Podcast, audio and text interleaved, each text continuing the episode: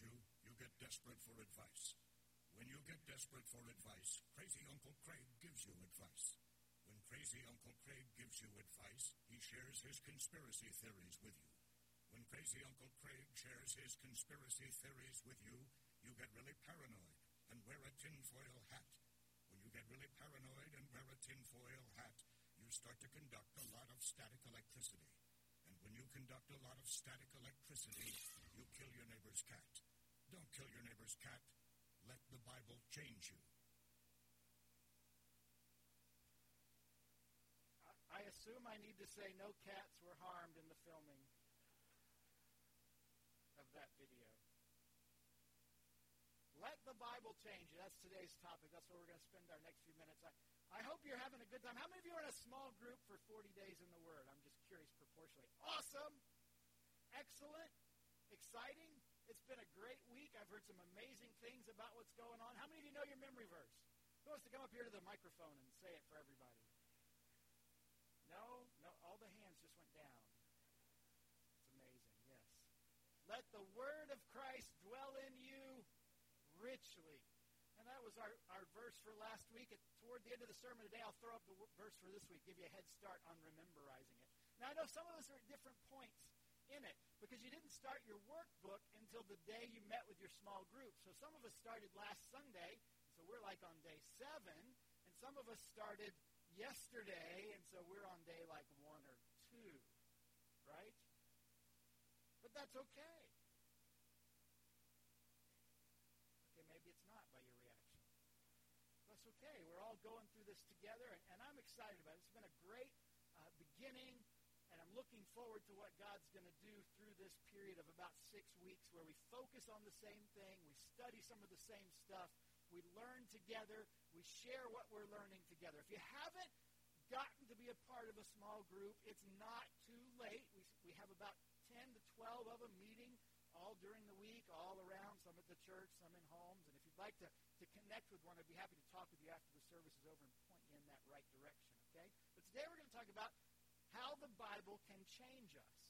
Now, I love to read. Maybe some of you are the same way. Love, I have a bunch of books. If you've ever been in my office, there's books stacked on shelves, books stacked on tables, books stacked on my desk. It's amazing there's even room for me. I, I, I love to read. I enjoy reading. I, uh, I read a little bit about football. But a lot about other stuff, too. Just, just love it. And, and I've read some great books. There are some amazing authors, both both secular books. I, I enjoy fiction, mystery, and that sort of thing, and also some amazing Christian authors, some, some godly men and women who have written either uh, Bible studies or, or accounts of their life or just, just different texts, some amazing things. But if you take all of those books and think about them, there's one book that is unique among all books that have ever been written. And that's the focus of these 40 days we're spending together. That book is the Bible. We call it the Word of God. The Bible is an amazing, amazing book. And it has some incredible power. In fact, most of us have, if we look at the cover of the spine of our book, it's not just called the Bible, it's often called the what? The Holy Bible.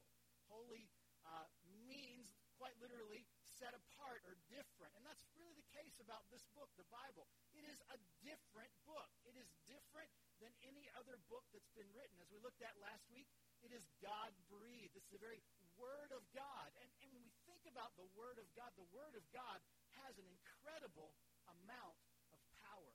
In fact, everything that is started from the Word of God when God said, let there be light. You go to the first pages of the, the Bible, the first chapter of Genesis, you see again and again that refrain, and God said. You know what happens when God says something? It happens. You know what happens when I say something? Not the same, right? This book contains, this book is the Word of God. God speaks and things happen. In fact, the psalmist says in Psalm 33, verse 6, I think this one's going to be up on the screen for us. The Lord merely spoke, and the heavens were created. He breathed the word, and all the stars were born. And, and even, you know, when we think about it, the idea of, of modern science talks about, I think that maybe the generally accepted, if we can say it that way, idea of the creation of everything is called the Big Bang, right? You've heard of the Big Bang Theory, not the TV show, but the scientific idea. And I'm okay with the Big Bang Theory because you know what the Big Bang requires? A bigger banger. And God is that bigger banger. I'm okay. I mean, we can look. Science also says stuff doesn't come from nothing. That's one of the kind of spontaneous generation years ago was kind of a debunked, debunked theory. Stuff doesn't come from nothing. And so I'm okay with the idea of the Big Bang, that God stepped up into the, the realm of the nothingness of the universe and spoke. And everything that was came to be. Could you imagine, even as that verse says, all the stars were born, that might have gone bang. And so the Word of God is incredibly powerful. And, and another verse that, that I want us to look at, and this kind of informs what we'll do today, and we're really, over this course of, of sermons and over this series of, of Sundays, we're going to look at a lot of different verses to try to help us understand. It's not like pick a passage and run through it. But one of the, the verses about the Bible that I particularly love is found in Hebrews chapter 4. You may be familiar with this. Hebrews chapter 4, verse 12 says this For the Word of God, there's, there's that designation of the Bible. The Bible, the Word of God, is living and active. The Bible is alive. The Bible is active. It's energized. That, it's sharper than any double-edged sword. It penetrates even to dividing soul and spirit, joints and marrow. It judges the thoughts and attitudes of the heart. This book, the Word of God, the Bible, alive, active in your life. And what does it do in your life? Well, if you were part of the small group and you watched the video this week with Rick Warren teaching, you know he reminded us the Bible isn't given to inform us. The Bible isn't simply given to teach us facts, to improve our knowledge of things. Rather, the Bible was given to change us. And so today we're going to look at how the Bible changes us, how the Word of God, this living and active Word of God, transforms us. I think that'll be very instructive for us. As we said, don't kill your neighbor's cat. Let the Bible change you. Maybe not the best dichotomy, but nonetheless, that's today's thought. How does the Bible change you? Well, one huge way the Bible, the Word of God, changes you is that it gives new life. We call it being born again. We call it salvation. It's called a lot of things. Ultimately, means being saved from our sins, forgiven from our sins, and given new life in Jesus Christ. That comes through the Word of God. That comes through what God has revealed to us in this book. James chapter 1, verse 18 says this He chose to give us birth through the word of truth, that we might be a kind of first fruits of all he created. He chose to give us birth through the word. Now, I think this is this is incredibly important to, to stop and think about for a minute. Because when we say salvation, when we have this idea of being born again, what I want you to remember, or if, if, if it's something that's new to you, to understand, is that what we're talking about, what God does, isn't just clean up the mess you've made of your life. Is there some cleaning up? Yes. But the, the witness of the scriptures is God doesn't just fix what's broken, He gives you something brand new. It's, it's, it's just totally new. It's not something that's patched up and repaired and said, here, look, I've, I've made better the mess you've made. No, God, the old has passed away. Says, the new has come. Where if anyone is in Christ, he's a new creation. And that's pretty important. God gives us this new life. He takes our heart of stone, the heart that's resistant to him, that doesn't listen to him, that doesn't want to do what he says, and gives us instead a heart of flesh. And James tells us all of that happens. He creates, he chose to give us birth through the word of truth. The salvation that God offers is the word. Now, now elsewhere in the Bible, the, the Bible compares itself to a seed. Jesus even uses some parables where he says uh, the word of God is like a seed that's scattered. And, and sometimes it doesn't do anything. The birds take it away. And sometimes it, it sprouts up real quick but doesn't last. And sometimes it sprouts up and gets choked out by other things and doesn't last. And sometimes it, it grows deep roots and lush branches and bears fruit ten, a hundredfold. The Word of God is, is like a seed. It's like that seed that needs to go inside and germinate in this. In fact, in 1 Peter chapter 2, it says this, You have been born again, not of perishable seed, but of imperishable, through the living and enduring Word of God. The living, again, there's that idea, and the enduring Word of God, that, that this book, this alive and active book, the very Word of God, is implanted in us and brings new life to us, not patching up what's broken, but brand new life. And we are reborn. We are saved. We are regenerate. All of those words mean the same thing. We're new creations in Christ. God uses His Word to change us by helping us enter into what we call salvation. And one of my favorite parts about salvation, there's a lot of favorite parts about salvation. I mean, heaven, all in favor say aye. Yeah, heaven, good. Streets of gold, good thing. Gates of a pearl, this 1,400 mile cube city that, that lasts forever and ever, no more sick. Oh, that's great. You know one of my favorite parts about what God does through His Word is? He takes away our guilt. Romans chapter 8, verse 1 says this There is now, therefore, no condemnation for those of us who are in Christ Jesus. Man, that is that is so amazing. And, and through confession time, we preacher types need to read that more often than we do. Because the church, as I've said before, has majored at times in its history in guilt. We've loved to make you feel guilty about things so that you'll do things for us. Not just our kids, but, you know, how we do it, right? And the Bible says when you're in Christ, there's now, therefore, no condemnation. Go all psychological and for a few minutes on it. Some people differentiate between true guilt and false guilt. What's true guilt? True guilt is you did something wrong and you feel bad you did something wrong. That's that's good. That is the kind of thing when you do something wrong and you realize that actually the conviction of God through His Holy Spirit can convict you of that, and then you want to make changes. That's good. But false guilt, false guilt is where you just kind of wallow in that place and allow it to overtake you it's not really because you've done anything wrong. You just kind of feel guilty. And people can use that. And churches at times have used that to manipulate people. I think sometimes contrary to what Scripture says. Scripture says now, as we just read, there's no condemnation. Even when you have those things that you should feel guilty about because you've done something wrong, you've sinned. 1 John 1 9, great verse says what? If we confess our sins, if we agree with God, God, I have messed up. I sinned. You told me not to lie, and I lied. You told me not to steal, and I stole. You told me not to lust, and I lusted. Whatever it is. If we confess our sins, say the same thing as God about our sins, He is faithful and just to forgive us our sins and to cleanse us from how much unrighteousness? All unrighteousness. How much is all. All is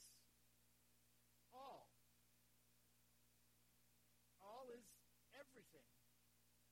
If there's something and you say it's all gone, how much is left? Nothing. And the Bible says we are cleansed from all unrighteousness. I love the, the way it describes God. It says God is faithful and just. Don't miss those two words. What does it mean God is faithful? I think it means God does it every time. God makes a promise. If you confess, I'll forgive. And if you confess, because God is faithful and can't break his word, every time you confess before him, every time he forgives. He is faithful to forgive if you follow the instructions in his word. But not only is he faithful to forgive, here's another part. He's faithful and just to forgive. Just means justice. It tells us God has the right to forgive. God can rightly forgive. God's justice is fulfilled when he forgives. When you confess, God can forgive because of what Jesus did on the cross. Because Jesus paid the penalty for our sin. And when we place our faith in him, when we trust him for salvation, when we're made brand new, we are completely forgiven every time we ask, and God's justice has been satisfied because he poured out his wrath of sin upon the cross of Jesus Christ. God is faithful. God is just to forgive us. And so we don't have to live under guilt. We don't have to live under condemnation. We are free from that in Christ. We can live our lives as brand new creatures, Will we sin again. How many of you sin this morning? Anybody want to do true confessions? I have a microphone again. Yep. If you're getting ready for church with your family, you have probably sinned this morning. Just kind of a given. Family might mean kids. It might just mean that fella. But that's another story. We do it all the time. But the, the, the remedy God provides, if we confess, He is faithful and just. You know, you walked in this morning and, and you may have seen the, the, the trays on the table here. If you're familiar with that, maybe here at other places, you know this is the elements, these are the elements of the Lord's Supper. Why do we take the Lord's Supper? One of the reasons we do is because Jesus says we proclaim the Lord's death until he comes again. Why do we proclaim his death? Why do we hang a cross up on the wall? Why is there a cross from the steeples? Why, when you go just about anywhere for Christian, uh, in, into a Christian facility, do you see crosses everywhere? Why do we remember the cross? Because on the cross,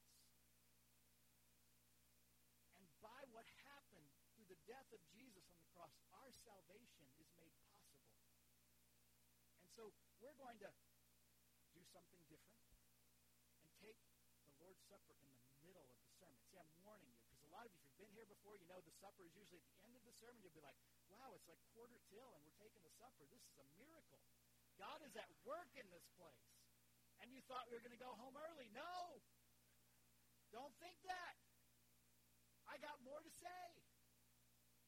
But it seems appropriate when we're talking about what God has done giving us new life and in taking away our guilt to remember the means by which he did that the broken body and the shed blood of his son, Jesus Christ. And so we're going to take these elements now. I'm going to invite our deacons to come on up and get ready to do this so we can practically and tangibly put this truth in front of us that today we, we relish in what God has done for us through his son.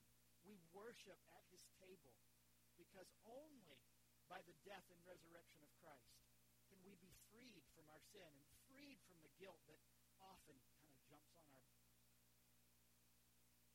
You might have thought, oh, the preacher forgot to play music during the Lord's Supper.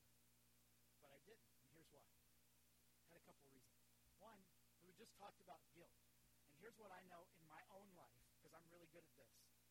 I can manufacture, particularly in a religious setting, and some, for some reason, sometimes around the Lord's Supper, to my mind sometimes is flooded how unworthy I am. That, oh, I don't know, should I do this? And I start, I start quoting scripture in my head like, oh, the Bible says if you take it in an unworthy manner, eh, people died because of that. It really says that in the same passage of scripture. I start thinking, well, you know, what if I haven't confessed all my sins? What if I haven't done this? I start thinking. I'm not going to ask for volunteers, but I would guess in those silent moments, your mind starts to go those places. Your mind starts to, dare I say, feel a little guilt. But what did we just learn? How much condemnation is there for those who are in Christ Jesus? None. And here's, here's what I want you to know. If that happened to you today, if that happens to you this afternoon, if that happens to you next Tuesday, there is one source for that. Called the enemy. He's called Satan. He's called the accuser of the brethren. He is the one that tries to convince you that all that you've done somehow, God can't possibly forgive that. God can't possibly. You have to bear some of the burden for yourself. Those are all lies from the enemy. The truth comes in this book, the Word of God, because God cannot lie. And he says, when you're in Christ Jesus, when you've received the gift of salvation, placed your faith in him, have been given the Holy Spirit as a deposit guaranteeing your inheritance, there is no condemnation in store for you. God has forgiven you. God has redeemed you. God has adopted you as his child. And all of that, even as we've seen, comes through the work of the Word of God. The, the written Word, but also Jesus himself is called the Word of God. His work on your behalf and in condemnation, no guilt. The Word of God is incredibly alive and active in those ways. But, but I want you to notice some, some few other things as we go forward. Another way the Bible works, another way the Bible has an impact in changing you is it energizes your faith. It, it gives pep to those things you believe. In fact, uh, the book of Romans, chapter 10, verse 17 says this Faith comes from hearing. And hearing, what do we need to hear?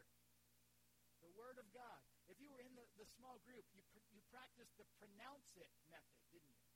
I, I like that for a lot of reasons. Basically, if you weren't familiar with that, what we, we did this week is took a verse of Scripture and repeated it over and over by emphasizing a different word. For example, so then faith comes by hearing, and hearing by the word of God. So then faith comes by hearing. So then faith, and on and on we would go. And he told us, say it out loud. Now, if you're maybe unfamiliar with that and it's new to you, it probably felt a little weird. It was a little hard. You're like, I can just say it in my head. But what does this verse say? What's that word, the last word of the first line? Faith comes by hearing.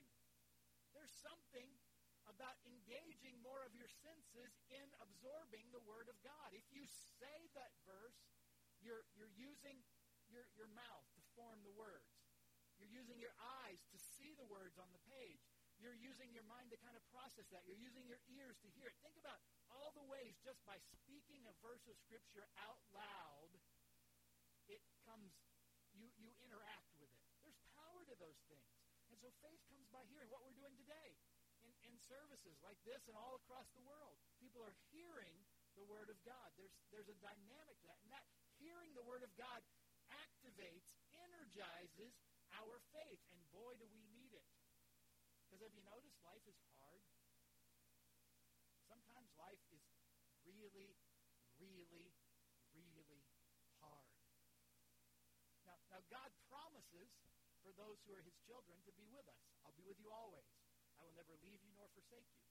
Great promises. See, I've just you've just heard the word of God. Some of you might have needed to hear that. Some of you in this room might have thought God feels so far away. You need to have that hearing of the word of God come and say, "Hey, wait, no. Bible says, God's word says he never leaves me. God's word says he's a friend that sticks closer than a brother." All of that activates, energizes, grows our faith. And, and what God is great at is making us kind of take, take that in steps. In fact, if you go back to the Old Testament, you look at the book of Exodus, and I'm not going to take time to, to, to read the verses in particular, but God is, is talking to Joshua, who's going to succeed Moses. He's going to be the leader of Israel when they go into the promised land. He's going to be the one that actually has to, to be the battle general to fight all these different peoples for this former group of slaves. And he tells Joshua in Exodus 23 that he's going to help him little by little because you're not ready to be general and, and conquer the whole land the first day. But little by little, you'll grow until you're able to handle that responsibility. That's what God does with you. Little by little, your faith is energized as you read, as you hear, as you study the Word of God. It's a beautiful thing. And then it stimulates you to grow. As your faith is energized, you kind of grow up spiritually speaking. Acts chapter 20, verse 32 says this I commit you to God and to the word of his grace, which can build you up and give you an inheritance among all those who are sanctified, which can build you up. We need to be built up, sometimes little by little, built up. But I love the second part of that. And give you an inheritance among all those who are sanctified. Now let's pretend for a minute. You are the child of a Mr. Bill Gates. You may have heard of him. That whole Microsoft thing.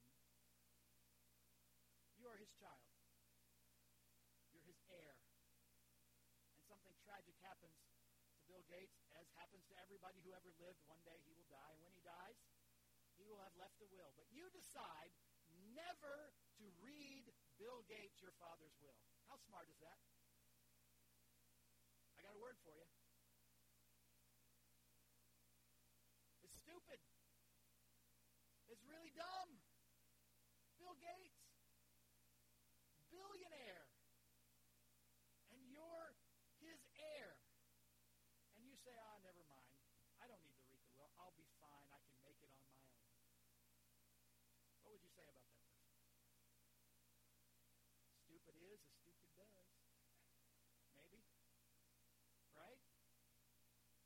Listen, your father, he puts Bill Gates to shame.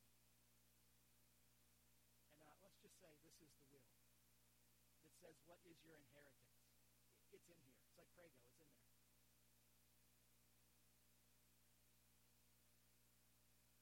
Read it. Study it. Just as it would be foolish not to read the will of your wealthy person if you were Bill Gates' son, how much more foolish is that is it for us as God's children not to open the book and read what he has left as our inheritance? Joint heirs with Jesus Christ, it says. It builds us up. It gives us an inheritance. What an amazing thing. In fact, we looked at a verse last week that tells us how it helps us grow, how it builds us up. It's that verse in 2 Timothy chapter 3.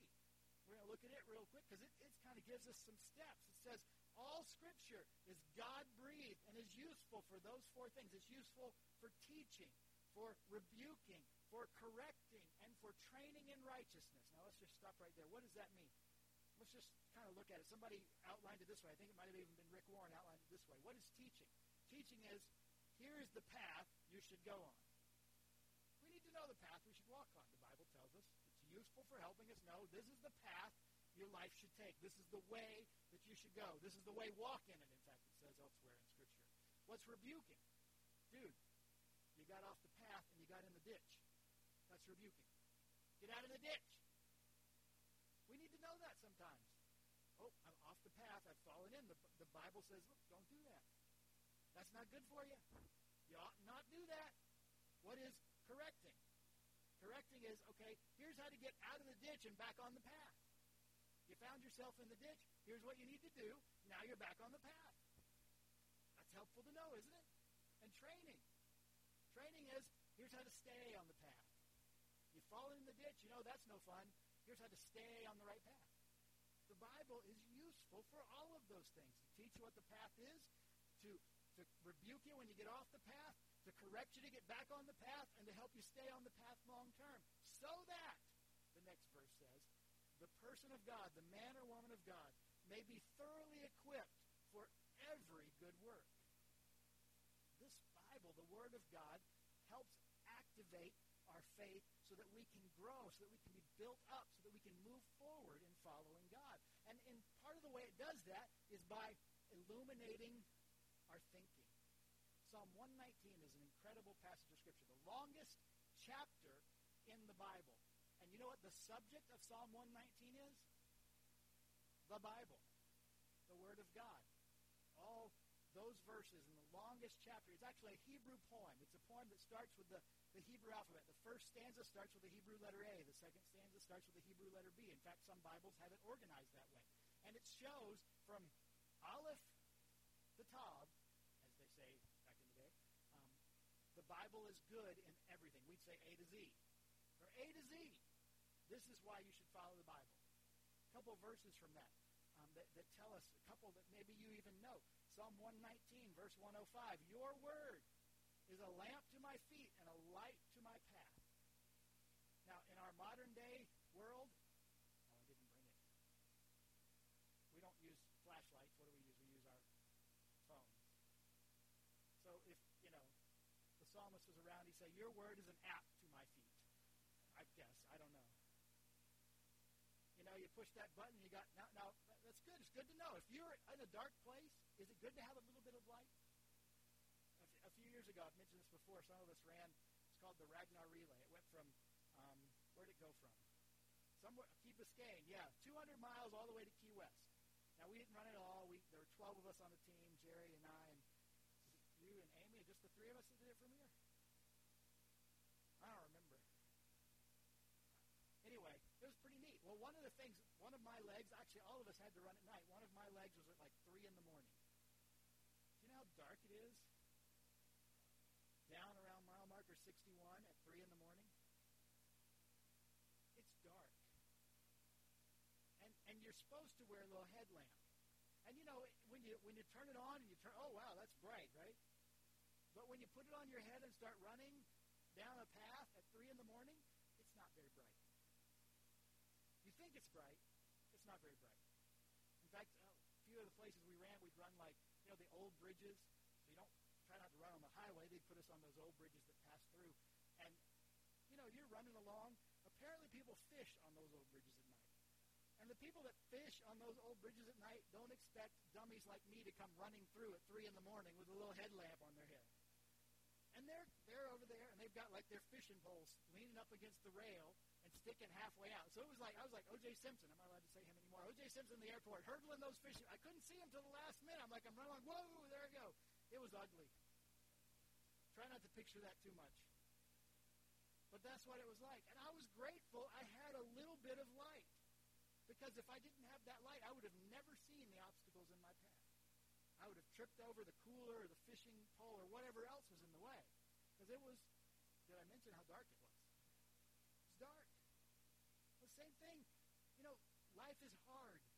And sometimes we don't know what's ahead. We can't guess even. And the Bible is that light and lamp for us that illuminates. But notice how far does it illuminate a, a typical flashlight? Just a little bit. How do you get more illumination? Take another step. I would have loved to have had a headlamp that illuminated all three miles of my run. That's called the sun. But it's a little hard to strap that on your head, right? Pretty dangerous, even. I would have loved to have been able to see everything, but I couldn't. All I could see was a few feet in front of me. The only way I could see what was next was to take that next step. And sometimes in following God, it's the same way. God gives you that light through His Word for the next step.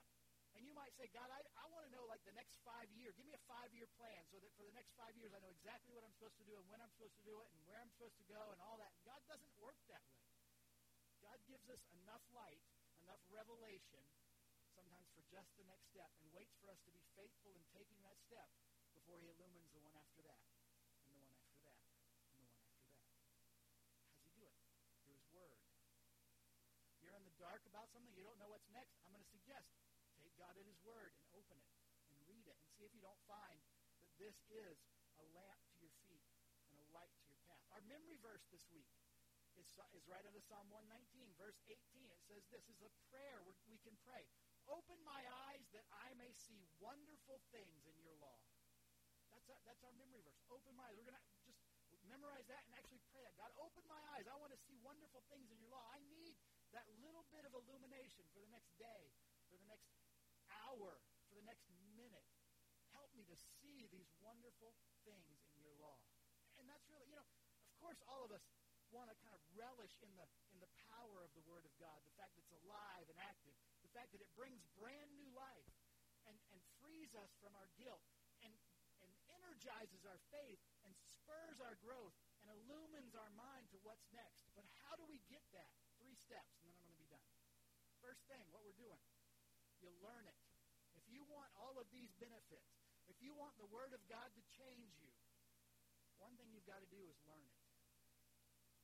You've got to spend some time in it. You got to spend some time reading it. You got to spend some time studying it. Jesus says in Matthew, or excuse me, Mark chapter 12, verse 24, Jesus said, Your trouble is, well, I'll use this version, is this not the reason you are wrong? Because you know not the scriptures nor the power of God. You know what your, anybody got problems? You know, here's what I think this says. Your problem is not really your problem. Your problem isn't really your circumstance. Because I'm going to guess most of us might be in some troubling circumstances.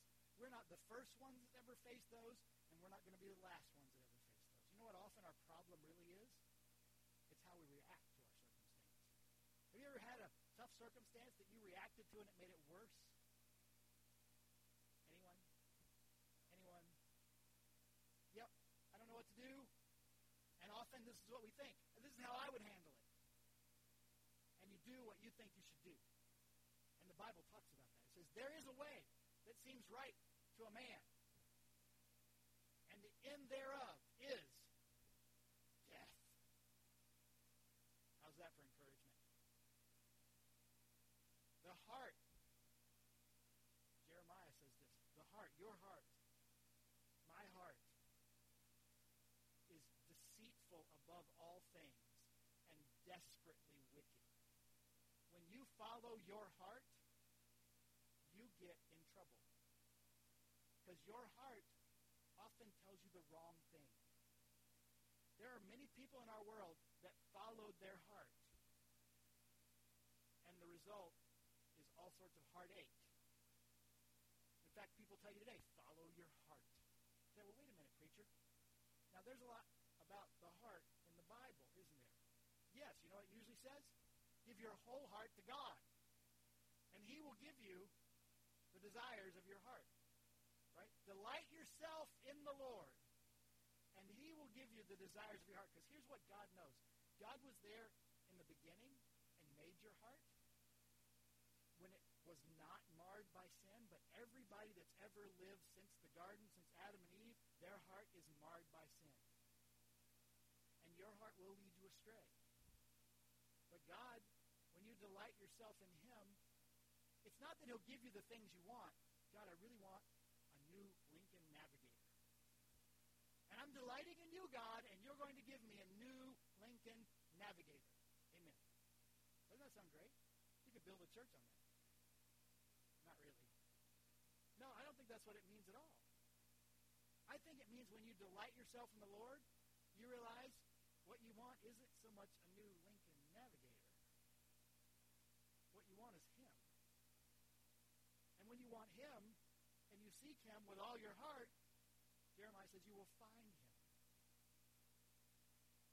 And so when your heart is right, its desires are right. And when its desires are right, and you seek God for those desires, then He'll give it to you. But if you say, I'm going to do what I feel, you're in a world of hurt. The problem is you don't know the Scripture, so you got to learn it. You know? I believe. Both of those things are sort of parallel independent. Anything you face in life, there are principles in the Word of God to help you successfully navigate whatever the circumstance is. But if you don't know what it says, if you don't know what's in it, when you get to those circumstances, how in the world are you going to navigate it? You've got to learn it.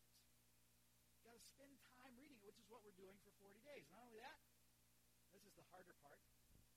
You have to accept it as the authority. I don't like sometimes what I read in this book.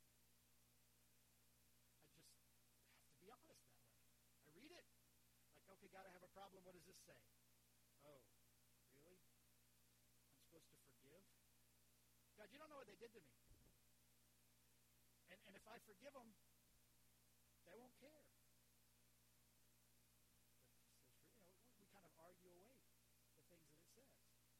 But in addition to learning it, we've got to accept it as our authority. 1 Thessalonians chapter 2 says this, When you receive the word of God, which you heard from us, you accepted it not as the word of men, but as what it really is, the word of God, which is at work in you believers. That when we accept it for what it is and take it as the authority, that makes a difference. It's not just reading it for historical knowledge.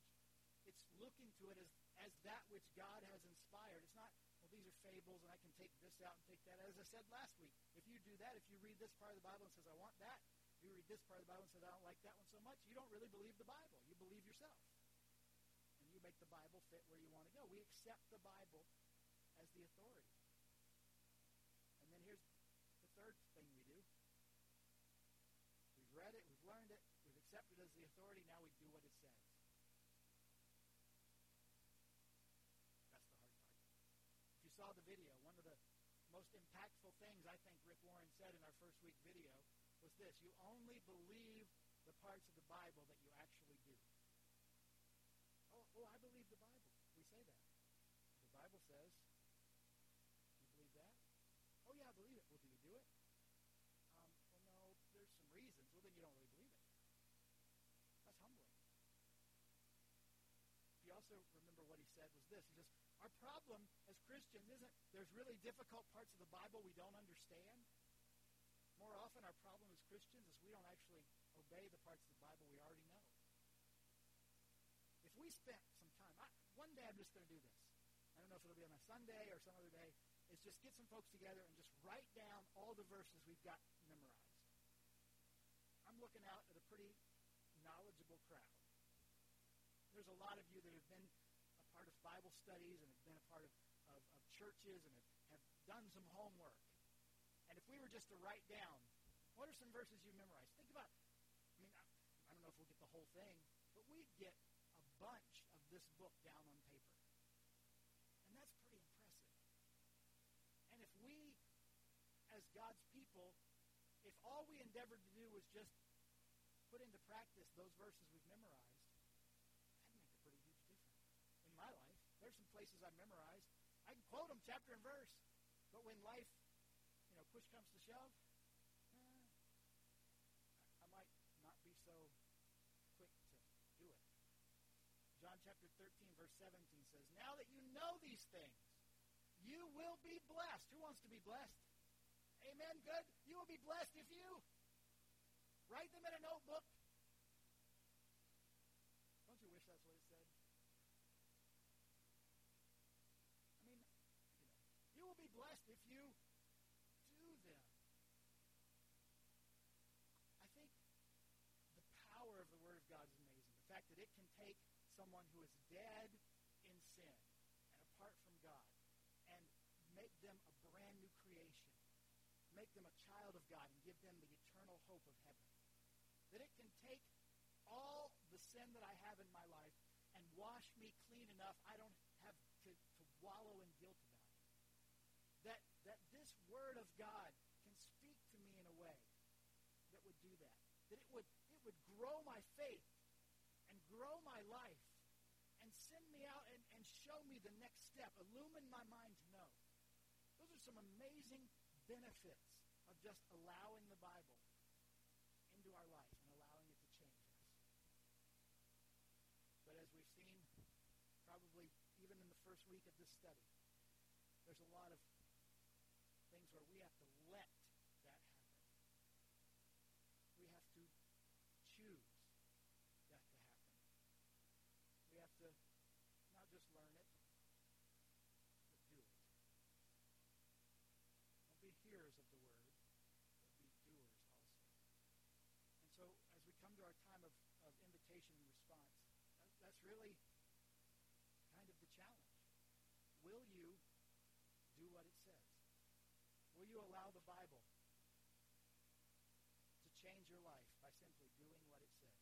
Now, for some of you, if you're here today and you've never received the gift of salvation, one of the things you can do that the Bible says is place your faith in Jesus Christ. Whosoever calls upon the name of the Lord shall be saved. If you've never trusted Christ in faith for your salvation, today you can take a step of doing by doing that. I would love the opportunity to talk with you and pray with you that, and that's why I stand at the front as our as our musicians come and play and sing. To have that opportunity to pray with people that may have that decision to make, that want to follow Christ, want to receive the new life that only He can offer through His death and resurrection And if you would like to make that decision today, I'm going to invite you as we sing in just a minute just to come forward and talk with me. I know that's not easy. I know it's intimidating. But, but it is a life-changing thing that can happen. And there may be others of you that have other decisions that you're weighing with. Maybe for some of us who've been Christians already, we know that verse. We know that principle that God keeps hammering home in our mind. We know He's given us the light for the next step. We're just having a hard time putting one foot in front of the other. Maybe today you want to spend this time of response saying, okay, God, I, I hear you. I hear you. Help me do it. I don't want to be a hearer. I want to be a doer as well. And you can do that. You can, right where you're seated, maybe kneel at your seat. If you want to come and kneel at the altar, again, I'll be at the front. I'd be happy to pray with anyone, even in those things. I'm going to invite you to stand. I'm going to invite our, our uh, band and our singers to come on up. I'm going to pray, and then you can respond however God may prompt your heart. Lord Jesus, we thank you that in you we can have life and hope and salvation. I thank you as well that you have given us your word, that you are the living word and we have the written word, the very breath of God, the instruction that is alive and active and can be alive and active in our life. And I pray today, Lord, it would prove living and active among us. May we be sensitive to the still small voice of your Holy Spirit as, as he prompts us, even today, even in this moment, to put into practice the things you're, you're illuminating to our minds. Lord, we give you these next moments. You have your way. I